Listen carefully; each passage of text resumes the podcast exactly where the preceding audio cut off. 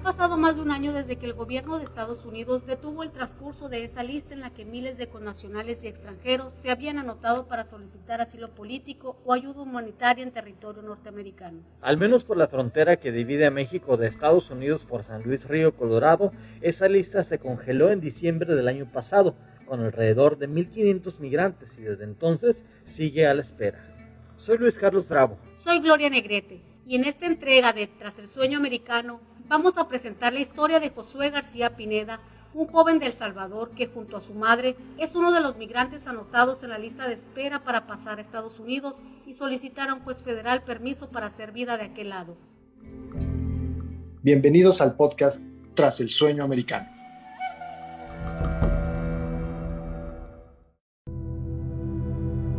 ¿Qué les han dicho a ustedes sobre esa lista de espera?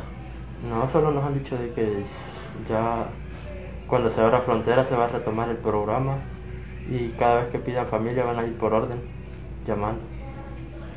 Y pues nos va a tocar esperar, no sé cuánto tiempo, la verdad. Y mientras se han desempeñado aquí en diferentes actividades, sí. Trabajos informales, tu mamá me dices que limpia casas, ¿o a qué se dedica tu mamá? Sí, limpia casas o a veces hace comida para ya señoras de la tercera edad que ya tienen problemas para cocinar, y ella les cocina, les limpia la casa, cosas así. ¿Y tú qué haces? Actualmente estoy aquí de encargado de limpieza en la casa del migrante.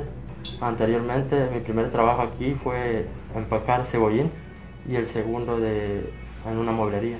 Pero no cotizan, ¿verdad? O sea, no tienen seguro de vida en los trabajos y eso. No, nada. Tienen que ser informales porque tienen permiso para estar en México en calidad de refugiados, más no para trabajar, ¿verdad? Uh-huh. Josué y su mamá viven de la esperanza, tratan de apreciar el día a día y así estar listos para ese momento en el que la pandemia permita la reapertura de la frontera y con ello esa lista comience a correr. De El Salvador huyen de la violencia y de conflictos políticos sociales. ¿Con qué intención vinieron aquí a México?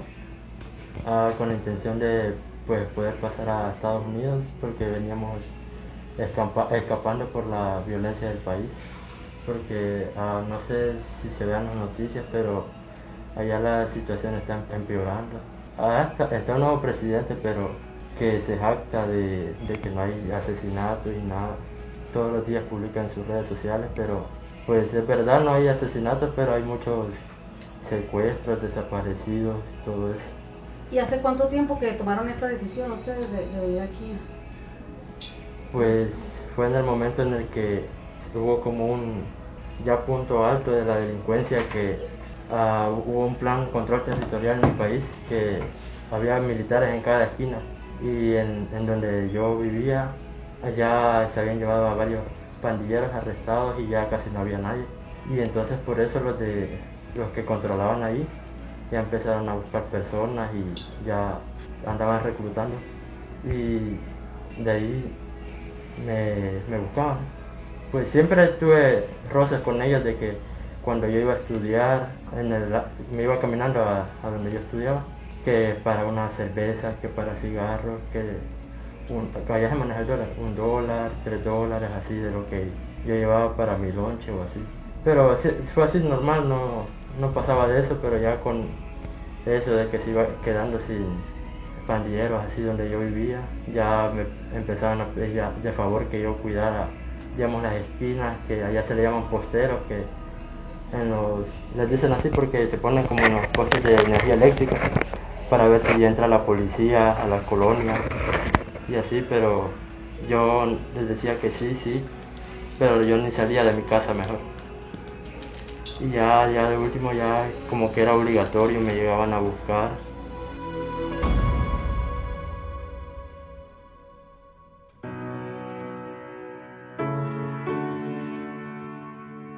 El joven manifestó que en su país de origen estaba estudiando bachillerato, por lo que de llegar a Estados Unidos contempla inscribirse a la escuela y así, algún día, poder ingresar a la universidad para colocarse en un buen empleo para que su mamá no tenga que trabajar. Pues la verdad ya yo quisiera seguir con mis estudios,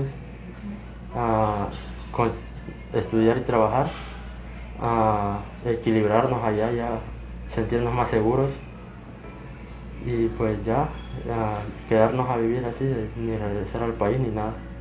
Sin embargo, volver a su país natal a esperar allá que la lista que puede tardar años en beneficiarlos corra, no es para ellos una opción.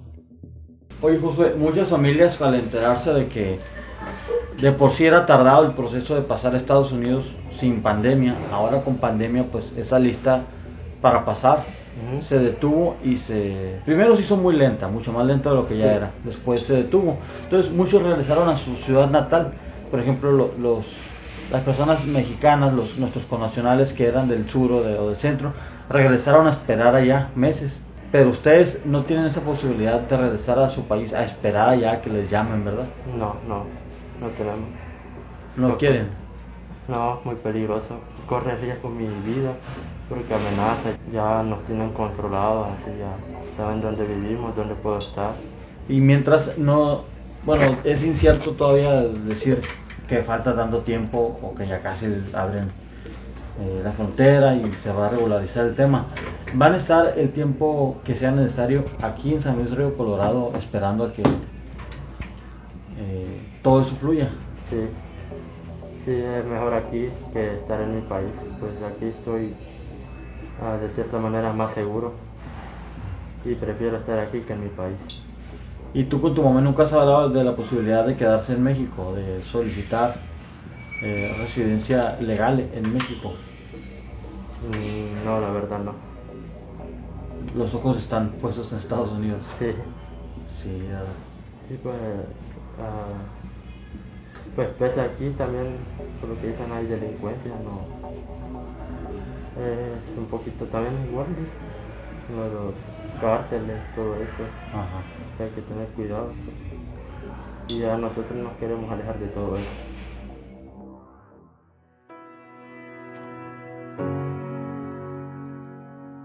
Josué dijo que tanto él como su madre se despiertan todas las mañanas con la ilusión de que reabran la frontera. Me levanto normal, hago mis quehaceres aquí en la casa, pues esperando que en algún momento llegue el señor director y digan de la nada abrieron frontera, ya va a seguir el programa, ya solo es que esperen a que llegue su número. Pues estamos con la esperanza.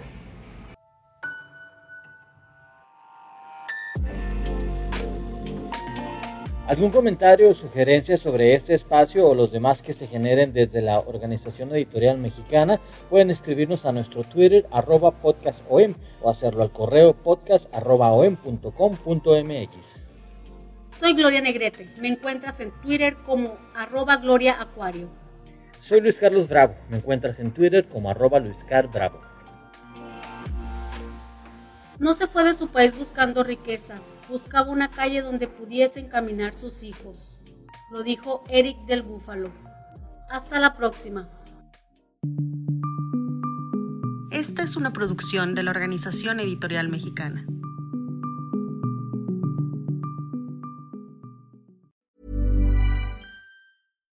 If you're looking for plump lips that last, you need to know about Juvederm lip fillers. With Juvederm Volbella XC and Juvederm Ultra XC, your lip look, whether it's subtle or bold, can last up to 1 full year with optimal treatment and no additional maintenance. Find a licensed specialist and see if it's right for you at Juvederm.com today. That's JUVEDERM.com. Add fullness to lips in adults over 21 with Juvederm Volbella XC or Juvederm Ultra XC. Do not use if you have severe allergies or a history of severe allergic reactions, or if you're allergic to lidocaine or the proteins used in Juvederm. Tell your doctor if you have a history of scarring or taking medicines that decrease the body's immune response or that can prolong bleeding. Common side effects include injection site redness, swelling, pain, tenderness, firmness, lumps, bumps, bruising, discoloration, or itching. As with all fillers, there's a rare risk of unintentional injection into a blood vessel, which can cause vision abnormalities, blindness, stroke, temporary scabs, or scarring. For full, important safety information, visit Juvederm.com.